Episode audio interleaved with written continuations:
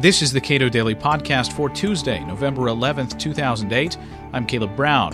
Barack Obama has been thus far a pragmatic politician, but that pragmatism has cut both ways on civil liberties. Obama was, for example, against warrantless wiretapping before he voted for it, but he does support shutting down Guantanamo Bay. But will that pragmatism yield dividends for opponents of the drug war? Drug policy reformers scored victories on Election Day. Will Obama's pragmatism mean a stepping down of the federal drug fight when it conflicts with state law?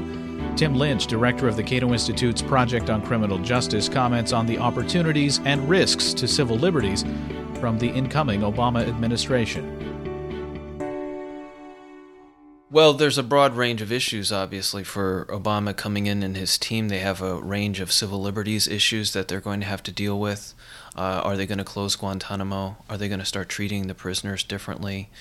Obama has said something like he's going to shut down the military trials that are going on at Guantanamo right now. He has said that they should either be tried in civilian court or before courts martial. So these are some of the changes that uh, he'll be making or confronting when he actually assumes office. And the drug war? The drug war, well, one of the first issues uh, we're looking for an Obama administration to do is, at a minimum, uh, refrain from these marijuana raids that have been going on in California and some of these other states that have changed their laws with respect to medical marijuana. I'm beginning to think that uh, we uh, will have to see what Obama does on this. He has said some things during the campaign that he would stop that, but it remains to be seen and his reasoning for stopping it was, uh, if I understand correctly, this is not a wise use of federal law enforcement resources. Had nothing to do with uh, the constitutional uh, ability of states to make their own laws. That's right. Um, well, you know, one thing we know about Obama is he taught at the University of Chicago Law School. Some people are saying that uh, because of his legal background, his constitutional background, he's going to be more sensitive to constitutional issues. I'm I'm beginning to get very pessimistic about that. We have to remember that uh, President Clinton was a former constitutional law professor at the University of Arkansas, and his constitutional record was atrocious.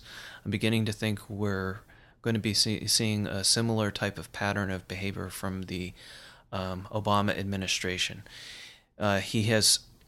What we need to do is pay a little bit less attention to the things that he has said on the campaign trail. I mean, they're either helpful, good, or bad. But what you have to do is look at what these politicians actually do. That's what I always go back to is whatever they've said in their speeches. Go look at what they've actually done.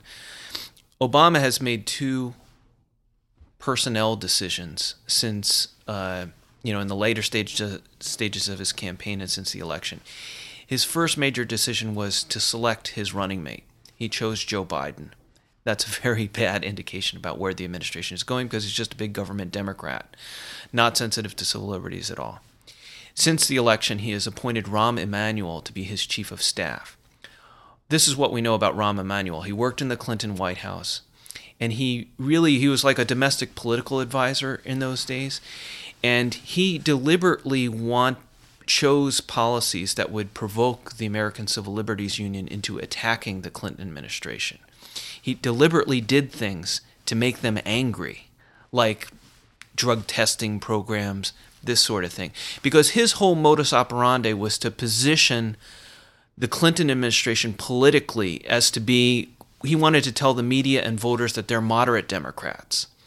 And the way that they would do that was to point to criticisms by the American Civil Liberties Union to say, see, they're attacking us, so we're moderates, and we're not soft on crime, we're not soft on terrorism. So they would, you know, pursue harsh anti terrorism legislation after the Oklahoma City bombing. When it came time to appoint a drug czar, remember what the Clinton people did. They chose General Barry McCaffrey to be their drug czar. There wasn't any letting up on the drug war. they tried to escalate it uh, and to insulate themselves from attacks from the Republicans for being soft on crime, soft on drugs. They went out and got a real general to wage the drug war. So this is what we know about Rahm Emanuel. And now Obama has selected him to be his chief of staff. So I think all of these uh, predictions by some people that Obama and the Democrats are coming in. The one thing that we can get from this administration is better policies with respect to civil liberties. Um, strike one with Joe Biden, strike two with Rahm Emanuel, and if he appoints as his well, next thing to come along will be who he selects to be his attorney general. Uh, some of the names on the short list are Eric Holder and Jamie Gorelick. These are kind of like the top number two, number three officials from the Clinton Justice Department. If those if those are the names that come up for his uh, appointment, then it's strike three. What we're seeing really is the return of uh, Clinton administration officials. On Guantanamo Bay, the decision to shut down or end trials, that's a pretty that's a lot more difficult decision than simply deciding to shut it down overnight, isn't it? Well, there's two things going on. There's first of all whether or not the prison facility will remain in existence. I think Obama will shut down Guantanamo. I really think he will because even President Bush has said he wanted to shut it down. So this is something that it's a more of a symbolic gesture that Obama can easily make. And I, the question really is, I think, whether he'll do it in his inauguration address or maybe he'll wait two weeks because President Bush is sitting right there. Maybe he won't go so far as to say, you know, I'm going to reverse X, Y, and Z policies with President Bush, you know, sitting off to his right. He may stay at a general rhetorical level during that speech, but then within a week or two, I think he'll announce by executive order he's shutting down Guantanamo. That's kind of an easy symbolic gesture. It really should be done, but then some of the hard questions come up afterwards is okay, what are we going to do with the people who are there? What are we going to do with the prisoners who are taken? You know, in the ensuing weeks? Or is he just going to maintain prison facilities in Iraq and Afghanistan? In which case, all the controversies that are right now at Guantanamo just are going to move over there. So those are the harder questions. Is going to be after Guantanamo is closed, what is he going to do with the prisoners at, at other facilities around the around the world? Given what I think a lot of people believe is uh, Barack Obama's pragmatism, marijuana reform efforts had a pretty good day last week uh, in terms of reducing criminal penalties for possession. And it seems like, as a pragmatic politician, he may be sensing the winds there. One can always hope. We'll have to see again what his actions are. Um, some people are optimistic. They think that he will respect these state initiatives, perhaps not out of principle because he thinks the drug war is wrong, or out of a out of a respect for the constitutional principle of federalism, but maybe because out of like as you said, out of some pragmatic. Uh, where are we going to deploy federal resources? Maybe it shouldn't be a good idea to go back into California and start raiding these mar- medical marijuana clinics. It remains to be seen. I'm going to wait till he actually gives that order. Uh, I'm not optimistic, as I said, because of his personnel decisions with respect to Joe Biden, with Rahm Emanuel. These are the people who I think will be around the table telling him, you know, you got you can't go, don't do that. That would be that might be your gays in the military.